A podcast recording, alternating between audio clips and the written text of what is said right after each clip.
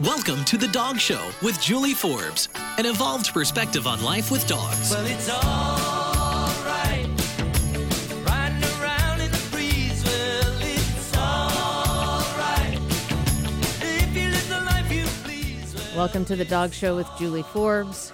Great to be here today, as always. Send a shout out to our uh, supporter, Saint John Creamery, their local raw goat milk. Delicious for dogs, cats, pigs, well, humans too, but they have a, a milk for pets that's awesome. It's a really easy way to boost the nutrition of your dog's food, add some probiotics and enzymes, and they love it. So look for some raw goat milk wherever you are, and if you're in Western Washington, be sure to reach for Saint John Creamery. I'm excited because I have Julie Austin here in the booth with me today, and she is a any pet photographer in the area, and her work is beautiful. I'm always excited to see her photos on social media. Julie, welcome to the show. Well, thank you, Julie. Um, so, I, you know, we were just talking before the show about uh, how much we love our jobs. Yeah, I think you, I, I think you have a pretty sweet job. I agree. Yeah, I agree totally. Um, so you are travel all over the place, and you go to other states now too. Yeah, I've started traveling to different states for okay. for photo sessions. Yeah, and um, your the everybody has a different style, right? So there's plenty of um, pet photographers um, and photographers in general, and everyone has their own style and um, different themes and all that kind of stuff. Um, and it's.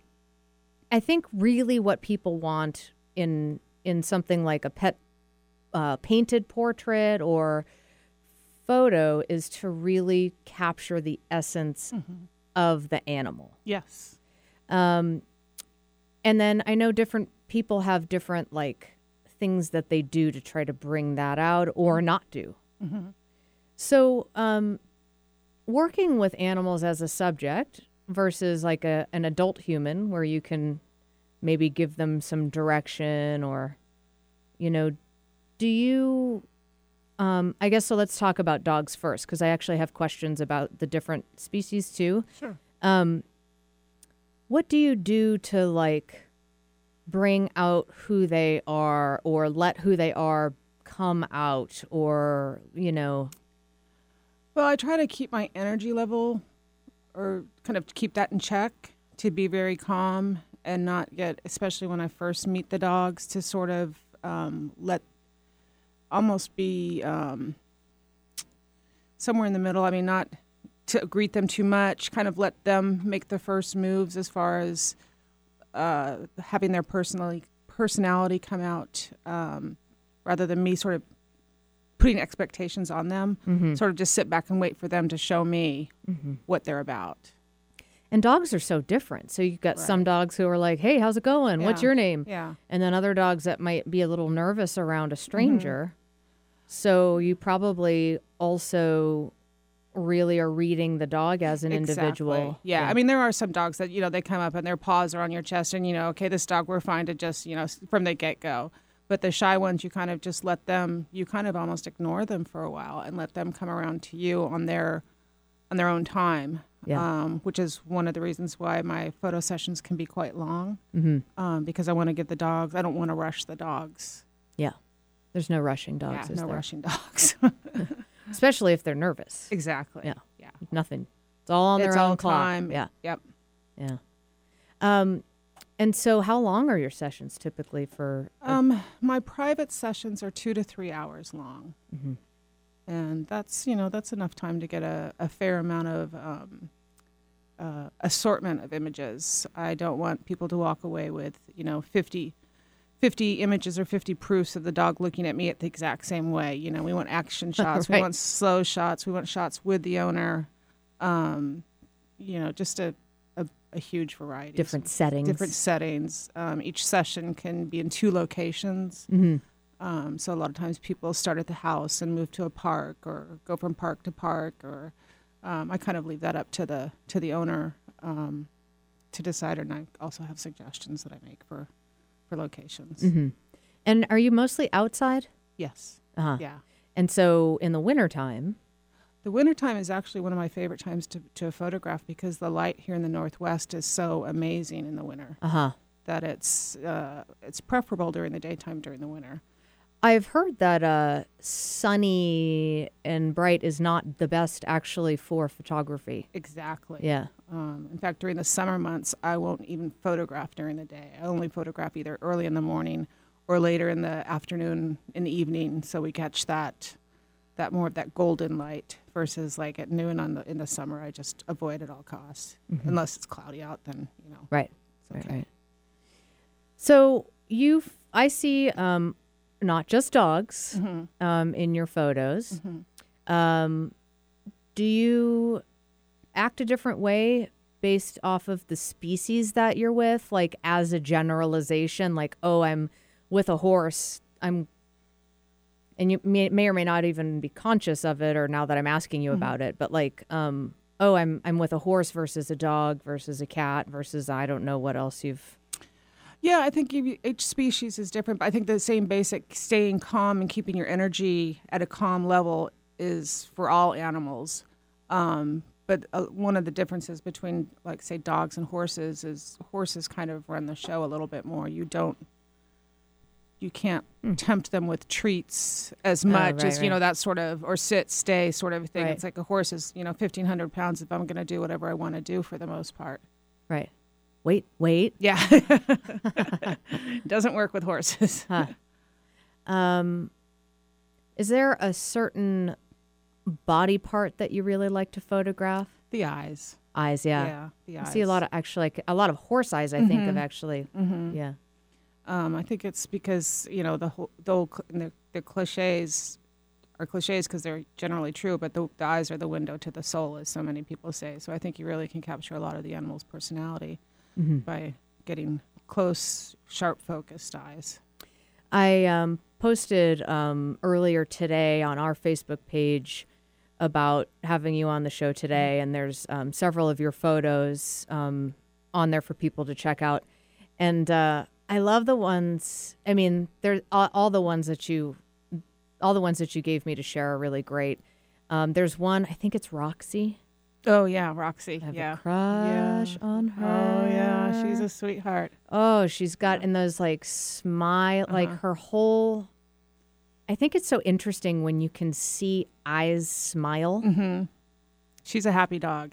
Yeah. She's a happy girl. And she's just, yeah. like, in all her glory in uh-huh. that photo. Yeah. Yeah. She was, she was a Malibu dog. That was one of my California sessions. Oh, she nice. was down in Malibu, California. She's like, I'm in Malibu. Yeah. I- I'm happy. Yeah. um... So your website is j austin photography dot com. Correct, yes. And then you're on Facebook. Yes. Julie Austin Photography. Correct, yes. Okay. And so people can go and check out your work there. Mm-hmm. And um, you've done some covers for City Dog Magazine. Mm-hmm. Yeah. Um, quite a few now, haven't Three. you? Three. Okay. Yeah. Um, and then you have two dogs? Yes. And who are they? Um, Pearl is my lab Sharpay mix, mm-hmm. and Gussie is my pit border collie mix, mm-hmm. my little tripod. Yeah. Oh, she's a tripod? Yeah. Yeah. Yeah. Cute. Um, okay, so I have a question about ph- the art of photography. So it is like you're focusing on the subject, right? So everybody's mm-hmm. attention is on what you are photog- like uh, photographing. Mm-hmm. The dog or the horse or um, what other kinds of, have you photographed any like weird, like weird, not weird, well, but like. And unusual. Yeah, yeah, yeah. Capybaras. I've I don't even know what that is. It's the world's largest rodent. Oh. It's like about a sixty pound guinea pig, basically. Really? Yeah. Where? Um, there's a lady here in Bothell that has one as a pet. Huh. They're from, originally from South America. I've photographed snakes, rabbits, goats, sheep, uh, uh, Scottish Highland cows, llamas. Pretty much anything. So someone's like, I have a pet snake, mm-hmm. and I love it, mm-hmm. him or her, and um, I want you to come out and photograph my snake. Yeah. Uh-huh. Huh. Yeah. And same kind of thing, huh? Mellow energy and yeah, tell it to just, sit and stay. And well, we took that snake out to a, no kids were there, but we took it out to a little kid's playground yeah. and let the snake kind of oh, nice. maneuver around the the The, the playground equipment and got some pretty cool shots that way. I feel like I would know this just because of animals, but I'm just inclined to ask if snakes have personality. I, the owners say they do. Yeah. They say they do. I haven't been around enough snakes to know that personally, but I just take their word for it that they have personalities. It's a whole nother discussion of body language, yeah. Isn't it? Yeah, yeah. I've only done a couple snakes, so I don't really know them that well. Huh. Oh, that's cool. Okay, so about um, photography, like we focus, like I think like the direction of focus tends to be like on the subject, right? Mm-hmm. So, oh, that's the horse or that's the dog or whatever. And that's what you're looking at when you see the photo. Um, but what's kind of interesting is that what creates the actual photograph is actually so much the photographer on the other side of the mm-hmm. camera. And so I think this is maybe kind of a hard question to answer, but, you know, I love art and, and you know, photography is certainly a form of art and, mm-hmm. and it's a, a, um, a way to e- express, it's an artistic expression. So Uh, what's your feeling on like what an individual or what you bring to, to your photography as an art, like as an artist, or kind of like coming from focusing more on the photographer um, and your impact on the end result? I think a lot of my, the end result of my pictures does come from my, I've got a very heavy art background. Mm. I've been in special art classes since I was in kindergarten. Um, mm. I was a graphic designer for a year. I have my degree in graphic design, but I've painted, I've drawn, I've sculpted, I've done ceramics, I've done pottery, I've done just about everything. So I think that has a, I know that has a very heavy influence on my photography, mm-hmm. um, that I come more from an artistic background than from a photography background. So that makes sense to me. And then, and, and I guess there's just varying degrees, and then everyone has, there's, I mean, infinite styles mm-hmm. of art because there's as many people yeah. as there are, right? Yeah. Um,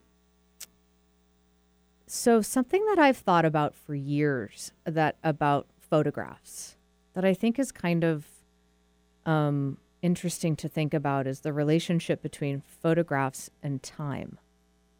Because a photograph is like a captured moment mm-hmm. in time that once was and is no longer, and I don't know, never will be again. I don't know. Yeah, you know. No, that, that makes that, I totally understand what you're talking about. Mm-hmm. And I think one of the things that I'm able to do is to, you know, you can capture a moment of time with a flower, and that's very beautiful. But when you're talking about capturing a moment of time with your family member, which is your animal, mm-hmm. that is there forever, when you know that the animal's not going to be there forever, mm-hmm. um, it's... It's kind of humbling to be able to to do that for people. Do you know how long photography has been in existence? Our our ability as humans to um, do that? Because there was a plenty of time that I have no idea. I mean, I think it must be fairly... Re- but then I guess there's art, like there's drawings there's and all drawings, that. And yeah, so, so that's basically photography before there were cameras. Right. Um And that photography, I think, started in the eighteen hundreds, but don't quote me on that. I really don't know. Kind of feels sure. Yeah. Hmm. Yeah, it's kind of like uh, I start to think about it, and then my brain kind of only goes so far, mm-hmm. and then I kind of am like get twisted around, and I need to like know quantum physics or something. Yeah, to that's way, way, way above my pay grade. There. yeah. yeah, it's kind of crazy though that yeah. we can like. Uh, capture a moment in time like that mm-hmm. and and then like look back on it and at once, you know, I don't know, it's just interesting. So you do a lot of um you support a lot of nonprofit organizations locally. Yes. Um I know you've done Old Dog Haven, mm-hmm. uh Frankie's Friends, you've, you've like a whole bunch. Yeah, I I like to donate um what I can to local and national, but mostly local Uh, nonprofits, primarily animal, but there's been some other non-animal nonprofits. Mm-hmm. Um, I think it's important to give back mm-hmm. as much as you can, or however you can. It doesn't always have to be money. Sure. Um, so I just donate photo sessions to the the different organizations for their fundraisers. Mm-hmm. I see that a lot in your posts on social media that you you were at the you know this old dog, Old Dog Haven mm-hmm. event and mm-hmm. you were photographing these you know. those guys and over here and over here. And well, and photographing, especially the dogs, especially the dogs that are looking for homes, is really, really important to me because uh, it's uh, it's kind of like online dating for dogs. The picture right. makes a big difference. Sure. So I like to be able to offer those services to the different rescues at no cost to, to help mm. them out, to help the dogs find yeah. the forever homes. Yeah. Well, um, definitely check out her work. Find her on Facebook, Julie Austin Photography. Uh, J. Austin Photography. Dot com is the website, yes. and she is um, not just in Western Washington now. So if you're listening from wherever in the country, I don't suppose you're doing um, international travel yet, but probably I'm, I'm would. I'm not opposed to it. Yeah. I'm definitely open to that. So if you're so moved by her photos, and they really are amazing, um, definitely check her out. So how do people, what does it take to get you to, to go to another state? Do you have to have sort of enough people who want, you know, yeah, uh-huh. enough people in one location, um, or you know, if somebody wanted me to, to fly me out just for one photo session, I'm, I'm Game. more than happy to do that too. Cool. So just shoot me an email and get the discussion going. Excellent. And all that information is on your website. Yes, yes, it's all on my website. J Austin Photography dot com. J Austin Photography dot com. The Facebook page is Julie Austin Photography. All right. Well, it's great to have you on the show. Oh, and, you. Um, I, you know, I've seen you around at various events, and I love your work. Oh, thank you. I love seeing your work online. And, oh, you know, so definitely check her out on Facebook and on her website. And uh, we're going to take a quick break, and then we're going to be back with the Beagle Freedom Project. Great organization. They're rocking it. Changing uh, changing laws and helping animals who are subjected to laboratory testing. So stay tuned for that. Julie, it's been a pleasure to have you on the show. Thank you for having me. All right, we'll be uh, we'll be back in just a few minutes. Of a rich brunette sitting on my mama's knee. Someone to love me, someone to care. Rub a dub dub little fingers through my hair and lead a dog's life. What a life. That's good enough for me. Looking for an easy way to give your dog's food a boost in nutrition? Or maybe your dog has a sensitive digestive tract, itchy skin, or is just a picky eater. We've had such great success feeding Saint John Creamery raw goat's milk to our pack, and I recommend it to my clients all the time. You can get raw goat's milk for your dog all over the country. But if you live in Western Washington, be sure it's Saint John Creamery you reach for in the freezer section of your local independent pet supply store. You can also pick up your milk at drop locations around the area. Visit st john creamery dot com to learn more. That's S T John Creamery dot com. Your dogs will love you for it. Eric, people ask me to help them with all sorts of doggy challenges. I can only imagine. Oh yeah, dogs jumping on guests, new puppy questions, behavioral challenges like fear and aggression, even dog food sensitivities, you name it, and I've probably worked with it. But can you help people even if they don't live in Seattle?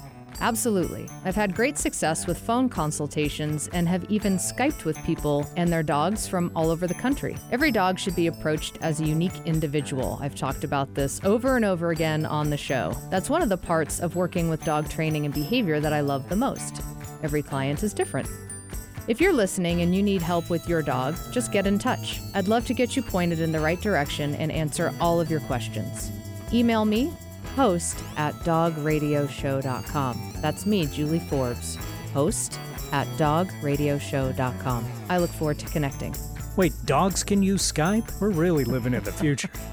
This is Martha Norwalk, every Sunday morning beginning at nine a.m. Thanks in part to animal communicator, intuitive medium, and Reiki master Darcy Pariso, we cover the world of animals. This week, November fifth, it's Shelter, Rescue, Sanctuary, and anything that helps our animal friends Sunday. We'll check on Missy's Rescue and Whisker City, more time with Equine Aid, Horse and Donkey Rescue, and Krista Gibson from New Spirit Journal and Ananda joins us with a big announcement. Martha Norwalk's Animal World, Sunday morning, nine a.m. to noon, right here on Alternative Talk, A M eleven fifty. Bringing good vibes to the Puget Sound and the world. Alternative Talk eleven fifty.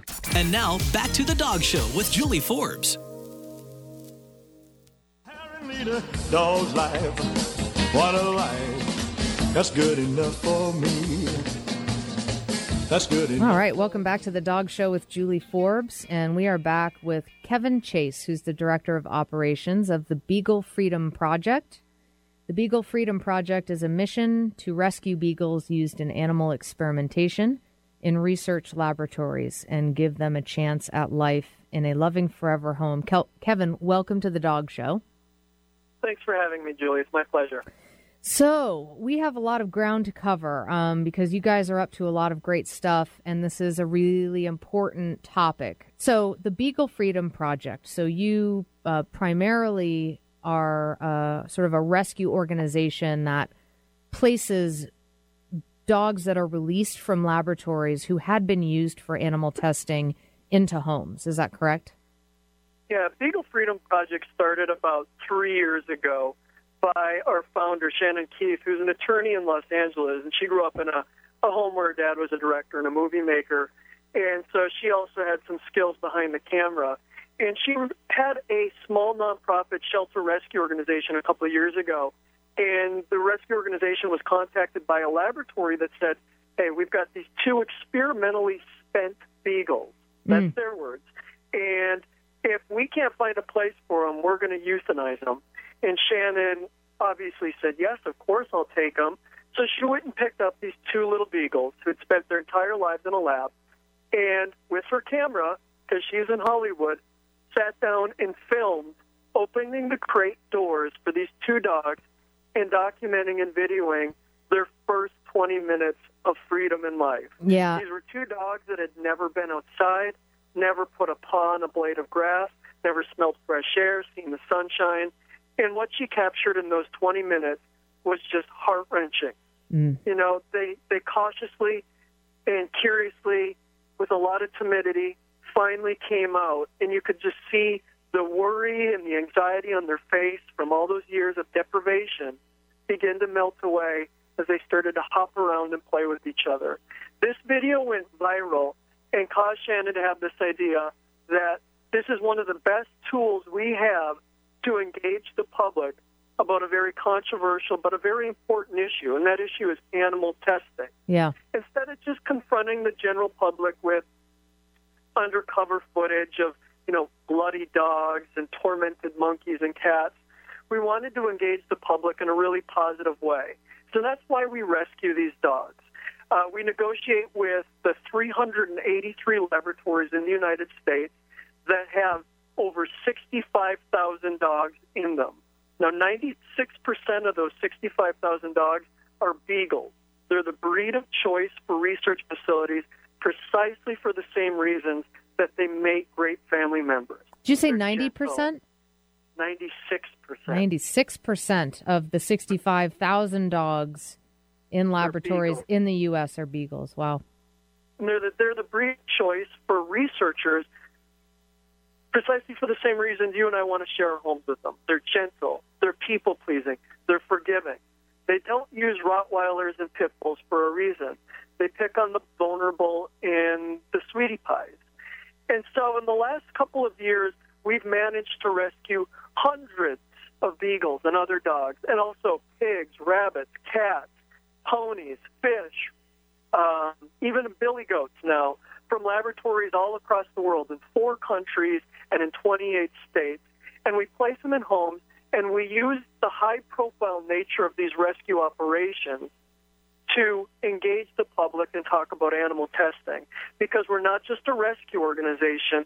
We also have a policy position that is opposing animal testing, and we feel one of the best ways to spark a public debate about this very important issue is to get people with the animals they empathize with the most. Okay. So dogs and cats they share their homes with. Okay, so I've got some questions for you. So where... Now, I just want to talk about animal testing because I think that people have like an idea of what exactly that is. But, but you know, I actually was sort of impressed and surprised about what I learned or what I didn't know about animal testing and what kinds of products all do that. And I, you know, am in the industry and have the show and all that kind of stuff. So when we say, you know, there's sixty-five thousand dogs in the U S that are that live in laboratories and are used for animal testing, is that in um, testing for household cleaners, cosmetics, drugs, um, medical research, you know, all the, all of those types of things and others and more, I'm sure? Yes, it's all of the above. These dogs are used in a host of research experiments um, to test things like Viagra or Botox or a new component to a washing powder or a tanning lotion, or Splenda was tested on beagles. Um, they're also used to test various academic curiosities at American research or university research institutions. They're the breed of choice um, for a lot of toxicity testing, and during toxicity testing, they're slowly poisoned by a method called oral gavage. That's where a beagle is held up, and they take a long plastic tube, and they just crudely insert it all the way down his esophagus, and they pour a given substance into his stomach at various doses at various times a day to see how the dog reacts, how sick he gets, how long it takes to die. Yeah. And that's the picture of animal testing for a lot of dogs in this country. Mm, it's just, um, now I'm curious because in science, um, I've been, I do a lot of um, interviews and promotions of a conference that happens. It's a new conference that's had its second year this summer called Sparks. And it's a lot of scientific research in the field of dog cognition and how dogs think. And everybody who attends these and speaks at these are are not doing tests in, you know, using laboratory animals. They're using, you know, pet dogs that have homes who, you know, it's all very non-invasive and all that. And one of the things that they've talked about is that it, within the scientific community, it is now more widely accepted and agreed on that animals have emotions, whereas, you know, a few decades ago, if not less than that, it was like, oh, no, you know, animals are robots that don't feel anything. And the, so we can do whatever we want to them. And and that, that's really confronting right now, because it's like, well, geez, if these, these animals, not just dogs, but, you know, all animals are, you know, mice, rats, whatever they're using, can suffer, do have emotion, do have, you know, awareness. And, and um, I'm wondering if animal testing is... generally, is it on a decline, or is it is it just as strong as ever, or is it on the rise? What is your sense for that? It depends on the field of research. Um, generally, for cosmetic and household products, it's on the decline. All of Europe, India, Israel, they've banned all cosmetic and cosmetic testing on animals and product testing on animals. Um, in the U S, it's in decline in certain fields.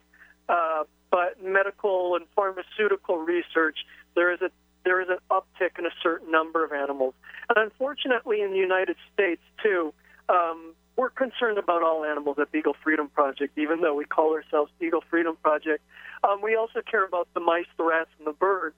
And in the United States of America, under the Animal Welfare Act, those aren't even classified as animals, so they don't have to be counted, and they're afforded no protection under the law for their humane care. So unfortunately, we don't have a lot of great statistics about exactly how many mice, rats, and birds are in U S laboratories, because there is no accountability to having them um, quantified. Hmm. Um, yeah, it's just, uh, so it's so important that, you know, we talk about what, you know, if you're sitting here listening to this and it's like, you know, the example that you gave is, is horrific and unfortunately is one of many. And it's just not okay that we're doing this. It's just, I mean, it makes me want to break something when I think about, you know, that we're doing this to these animals. And so we, Darcy got, my wife got um, all in, all over this when I told her. She started looking at the website, saw a couple of those videos that are on your website, which is beagle freedom project dot org. Of the beagles coming out of their crates for the, you know, stepping on grass for the first time and all this stuff. So she got your, uh, or the, the Cruelty Cutter app, which has been um, getting, certainly getting some mileage in our household. Everything that we've had in our house has been scanned. Um, and so what you can do is it's a it's an app that you can get on your smartphone, and you can actually scan the barcode of like a cleaner or uh, shampoo or cosmetic or something like that, and it'll tell you if it's cruelty free or not. And so our house has now been rid of um, any, you know, uh, dish soap, um, laundry detergents, or cosmetics, um, and have been replaced with those that are cruelty free and that do not engage companies that do not animal test. And I think that's a really powerful thing for the general public to be aware of, is where are you, you know, spending your money and not not purchasing, not supporting these companies that do this. So is the Cruelty Cutter app, is that through Beagle Freedom Project, or is that separate? No, Beagle Freedom Project spent a lot of time and resources, two years to be precise, and we came out with a with a smartphone app that had never existed before and wasn't on the market. Mm. And it's exactly what you say it is. It allows you to go in the store and with your phone, scan the barcode of any shampoo, toothpaste, makeup, um, toilet cleaner, and it'll instantly tell you if that product was tested on animals or not, and then it allows you to take your protest activity one step further. If it was tested on animals, the app allows you to instantly send an email of protest or socially share on your Facebook or your mm-hmm. Twitter account that you will not buy this product, and here is the reason. Yep. Now, alternatively, alternatively, if the product is cruelty-free, you can give props and recognition to that company and socially share, hey, I just bought, you know, Tom's of Maine toothpaste because they don't test on animals, and that's how I roll. And it allows it to become a status symbol that you are a cruelty-free shopper, conscientious, and that's what we want. We want cruelty-free shopping to be easy mm-hmm. and something everybody wants to be connected to. And then importantly, with this app on the back end, Beagle Freedom Project is getting some amazing analytics. Yeah. Because our goal is in six months to a year's time, we can go to the annual general meeting of Procter and Gamble or Maybelline or CoverGirl and present to them, just from our smartphone data alone, that they've lost millions of dollars in scans from our protest activity. And that if they're not going to listen to the ethical or the conscientious arguments about not using animals to test the new shade of blush, maybe they'll listen to their hurting bottom line. Yeah. Now, what is the, um, I've heard that one of the reasons why some of these companies do animal test is because it is required to sell in China? That is one hundred percent the truth. And many companies that would otherwise be cruelty-free, like Avon, mm. are have, you know, they they put a moratorium on testing, and they wouldn't do it anymore. They signed pledges.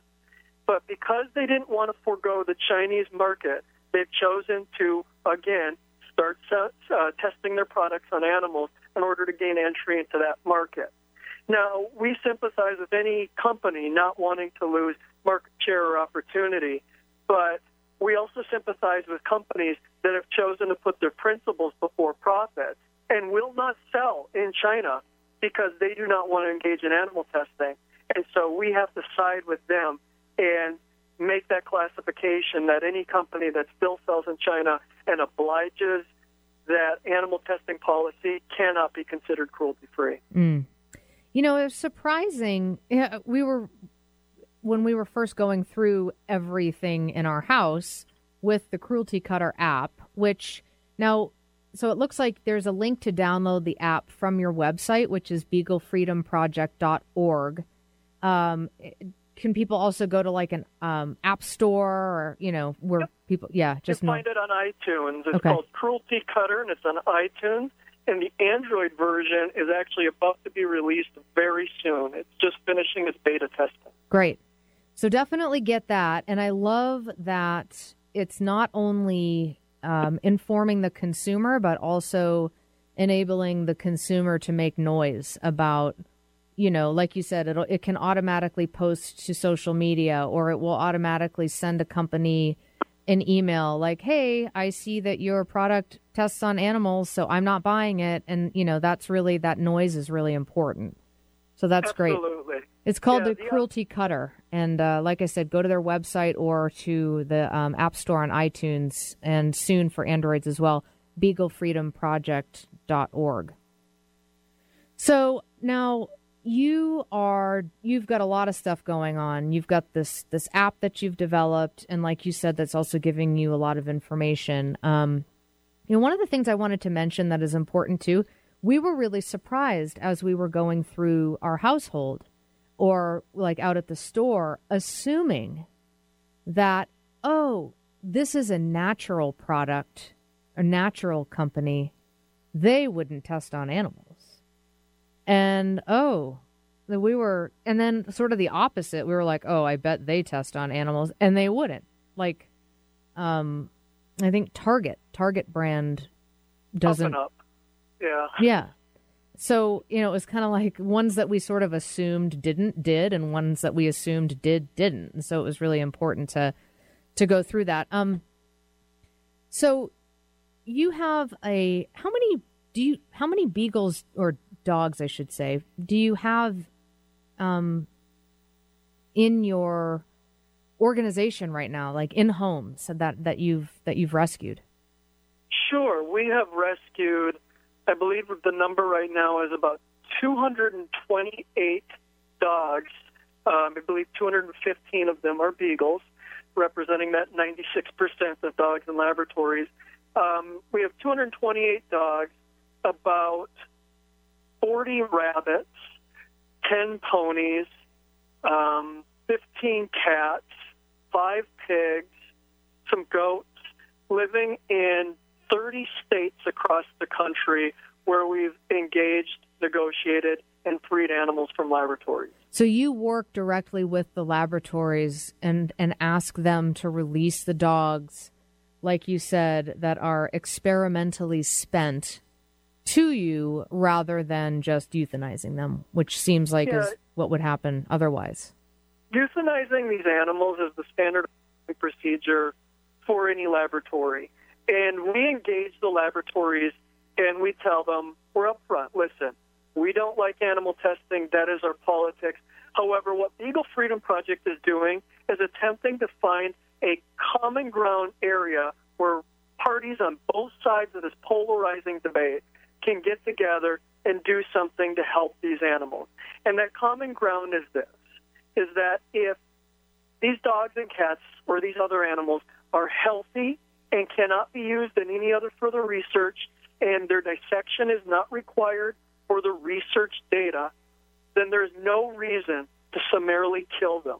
Mm-hmm. Let them have a chance to live a life, be pampered, sit on a couch, run outside, because after everything they've endured for our curiosities, for our products, for our drugs, they've earned that chance at freedom. And we've managed to convince a number of laboratories to engage us. Even though they know we don't like what they do, mm-hmm. we're opposed to it principally, philosophically, and scientifically, but they'll still work with us because some of the folks in this laboratory, especially the low-level animal care technicians, the people in charge of feeding, yeah. cleaning the cages up, and walking the animals to and from the laboratory every day, they get to know these dogs over a course of sometimes five, six, seven years. And when the research study is finally over, they're gutted to think that these dogs are just going to be killed. And so they'll beg and plead with their management, their higher-up, please let me in my spare time to come in on a weekend to help find these dogs home. Yeah. And then that employee reaches out to us, and we say, yep, we'll take them all. We'll come and pick them up. We'll pay for the veterinary care. And we have five thousand applicants on a waiting list, desperate to help one of these poor dogs.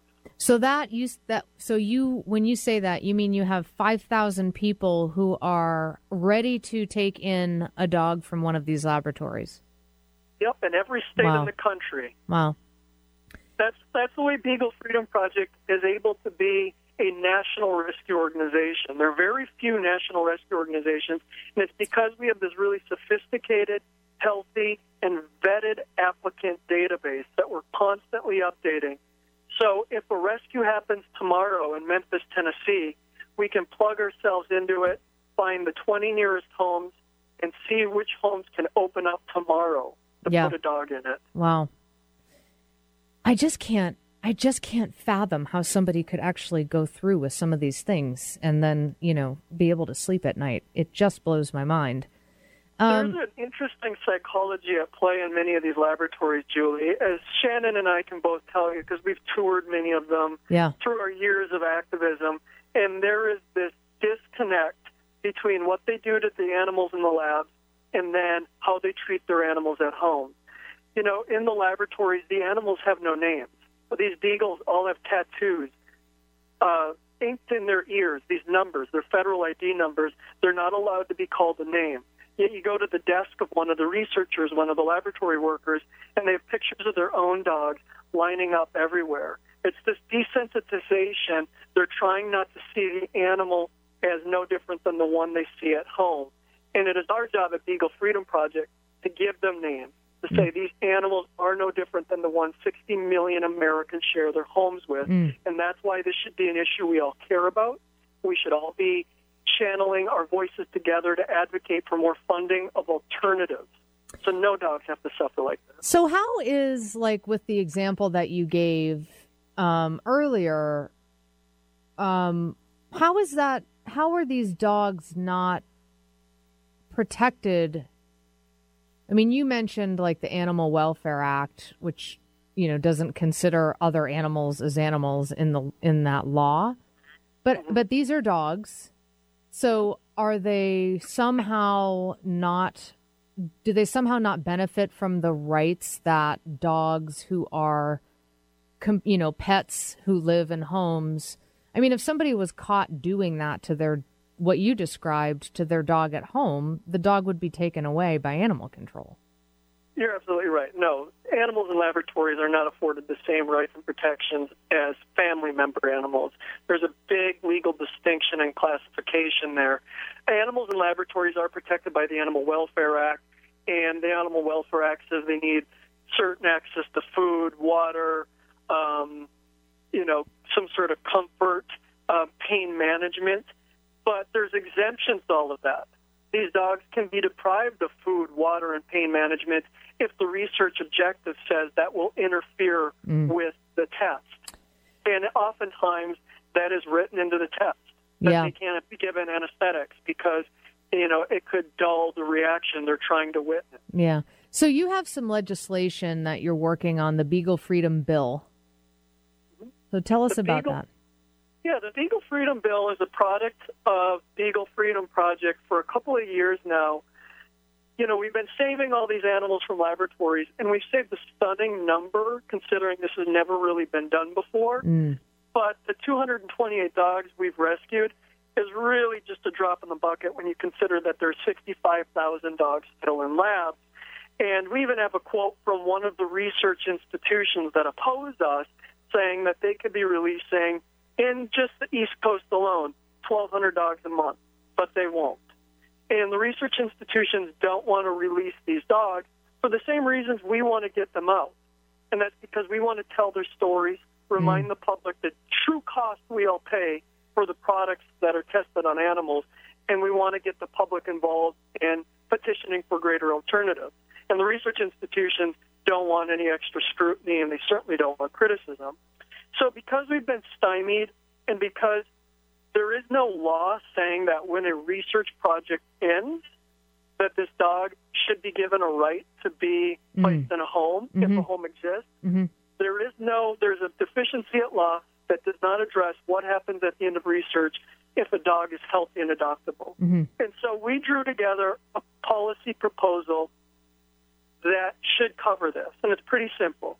If you are a research institution and you take taxpayer money, because maybe you're a university, when that research project is over, if you have dogs and cats that need not be used in any other projects and do not have to be euthanized at the end for the research objective, then the very least you have to do is pick up a phone and call your local charitable animal rescue organization and ask them if they can take them and put them in a home. Mm-hmm. This isn't controversial. This is the bare minimum, the baseline standard that these animals deserve. And we've sponsored this legislation in Minnesota, California, and New York. And in twenty fourteen, we made history. We passed this law in Minnesota, and it became the first political entity in the world to recognize that these dogs and cats have a value and a worth beyond that of just being a research subject. Mm. It's such a uh, such a shadow side of this. Um, you know, I mean, I I'm I have this whole show about, you know, dogs and in especially in the U S and life with dogs. You know, um, not you know from my perspective, which is that they you know all animals deserve rights and to be treated with respect and not tortured in laboratories and stuff like that. Um, and this is a country that loves their dogs. I mean, you know, we, we love dogs. It's all over social media, you know, dog, cute dog and cat videos that go all over the place because they're doing something cute and they go viral. Yeah. And then yet we have this shadow side of, you know, within the same country where we're torturing animals for, you know, to, to test cosmetics or whatever, so that the product can be sold in China or whatever the reason is. And it's just such a contradiction. That's why we do these rescues, is to engage the public and provoke this conversation. And nine times out of ten, Julie, the average person on the street, when we tell them, because, you know, I have two of these dogs. I have Junior and Raymond. Both are re- former research beagles. And when I tell somebody on the street where Raymond came from, and I flip back his ear and they see that tattoo, the look on their face is shock. Mm-hmm. Every one of them to a T will say, they don't still do that, do they? Yeah. I thought that was banned. I no thought kidding. that was over. And I tell them, nope, there's sixty-five thousand dogs exactly like Raymond right now in laboratories all around us. They're shocked. And that's the reason we tell the stories. These, these beagles, these little dogs, they can do more to change the heart of a person on this topic with the simple wag of their tail mm. than I can do with my best words. Right. You know, they're living survivors and reminders. They're our little ambassadors. So do you notice after the, um, what did you say, two hundred eighty-six, I think, dogs that you, that Beagle Freedom Project has, has taken in and, and rehomed, um, what do you notice about how these dogs... I mean, I assume a lot of them have been in the laboratory setting their, you know, entire life, and it's probably been, in, in some cases, several years. Mm-hmm. And and then, you know, like you said, there's this uh, there's video footage, which is really powerful to watch on their website, beagle freedom project dot org, of these dogs, you know, with the kennel door opening on onto grass, and they've never walked on grass before in their entire life. And you see these dogs just sort of tentatively taking their first steps into freedom, and then, you know, down, you know, fast forward, and they're running around and playing. And what do you notice of from, how do these dogs handle this, this transition? I mean, are some of them really where it takes them, where they're really traumatized? Um, or you probably see it kind of across the board, or are they for the most part just like moving forward? What do you notice? That's a great question. There are some general trends, but dogs are like people. You know, they're emotionally complex creatures. Mm-hmm. And they all have little differences, and they all adjust to freedom and deal with their past traumas in different ways. But generally what we see is it's fifty-fifty, and it depends really on the length of time these animals are spent in the lab. Anywhere from one to three years, and we release these animals. And first of all, all the dogs have never been free before. They're commercially bred at specific breeders just to sell the laboratories. Well, that was one of my and, questions is where are they getting all of these dogs from? And they're actually specifically bred to supply the that's right. the laboratory, ex, like the industry of experiment. I mean, it, yep, yeah. It's a big business. There's about four large breeding facilities in the United States that supply most of the dogs to the laboratories. I'm sure those and conditions so these, are great too. Yeah, they're they're really deplorable. Yeah. But um, so these dogs have really never they've never had a home life. They've always been indoors, and they go from a breeding facility indoors via plane or cargo truck to a laboratory where they're kept in a, you know, usually the labs for dogs are in basements, concrete floors, cinder block walls, fluorescent lights overhead. All they have around them is stainless steel cages with metal slated floors, and it's echoey. They can hear the other dogs barking and making noise and clanging around. Mm-hmm. They hear doors shutting. This is their world from years on end. And when we let them go, those dogs that have been in there from one to three years, you know, they're a little nervous. They don't know what to make of you. But as soon as you're affectionate towards them, they are little love sponges. Mm. They want to be on your lap. They just want to be hugged. They want to run around. They want to be goofy. But some of those dogs that we've gotten out of labs that have been in there seven, eight, nine, even ten years, mm. it takes them a little longer to get over that trauma. Mm-hmm. They don't trust strangers so quickly. Even to this day, we've we rescued one dog, Abe, about a year and a half ago. And even to this day, you know, if you don't know him and he doesn't know you, he's not going to come up to you and sniff you. He's going to watch you from afar. And he may never get over that distrust yeah. because of the violence his little body suffered. Yeah. But when he's with his family and he's in his backyard, he is just a normal little dog. He likes to run around with the ball. He likes to sleep on the couch with his dad. You know, and that's the that's the life he deserves. That's the happy ending he and all these other other these other laboratory beagles deserve. Yeah.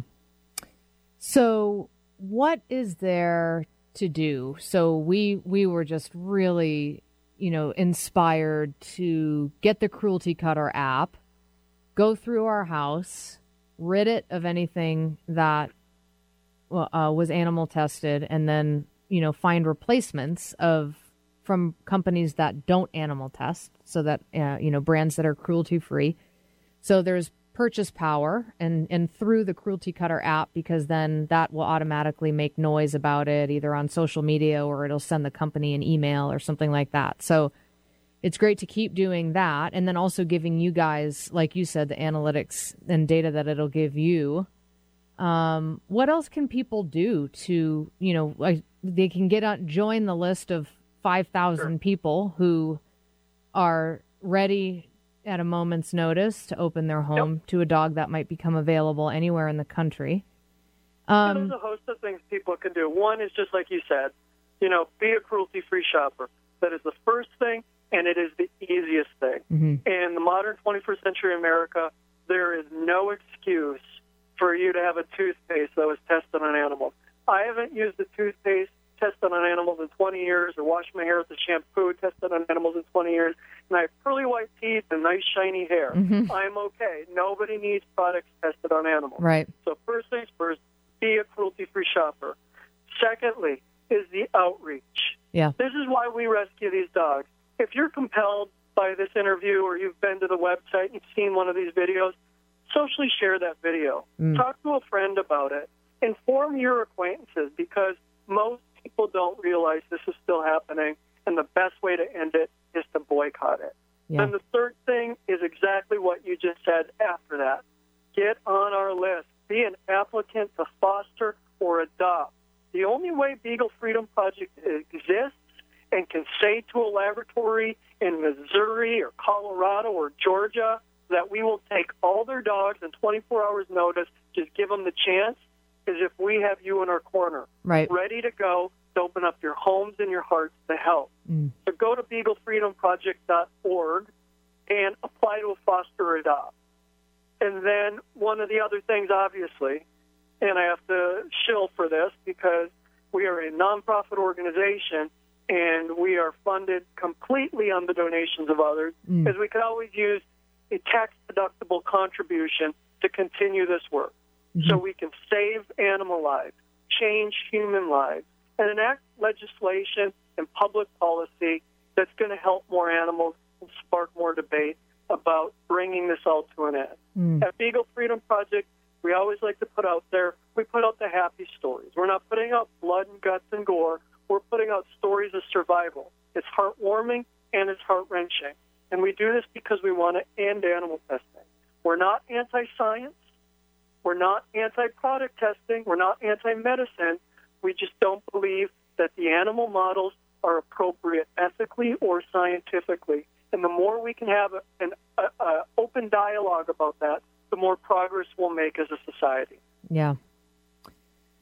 Well, the website, again, is beagle freedom project dot org. Um, as Kevin just shared, there's lots of ways to get involved and support the cause, and support the organization with the Cruelty Cutter app, with getting on their list and becoming a uh, foster or adoptive home for a beagle that might become available in your area. Um, I do have a question. Do these dogs tend to be friendly with other dogs? I see a lot of videos where they're all running around together and they're all happy. Um, so I think a concern might be for someone who's listening, well, I already have, you know, one or two dogs. Are these dogs typically friendly with other dogs? Would it be, is it something where they can, yeah. Yeah, that is a great question. And I'm glad you brought that up. When we do fosters for these dogs coming out of the lab, we almost always universally seek and prioritize those homes that have other dogs already in them. Because when we place one of these laboratory beagles in a home, they love and they immediately bond with the other dog. Even if they feel fearful of the person, they love other dogs, and that other dog in the home acts as their mentor. Yeah. Showing them, you know, this is how we eat out of a bowl. It's okay when there's a leash on us and we go for a walk. This is where you pee. They learn so much quicker, quicker about how to be a free, normal, healthy, you know, adjusted dog by having another dog with them. Well, thank you so much for your time today. The Beagle Freedom Project does such amazing work. You can find them online at beagle freedom project dot org and on Facebook as well. And be sure to find The Dog Show with Julie Forbes on Facebook and become a fan. We'll be here next week live at two p.m.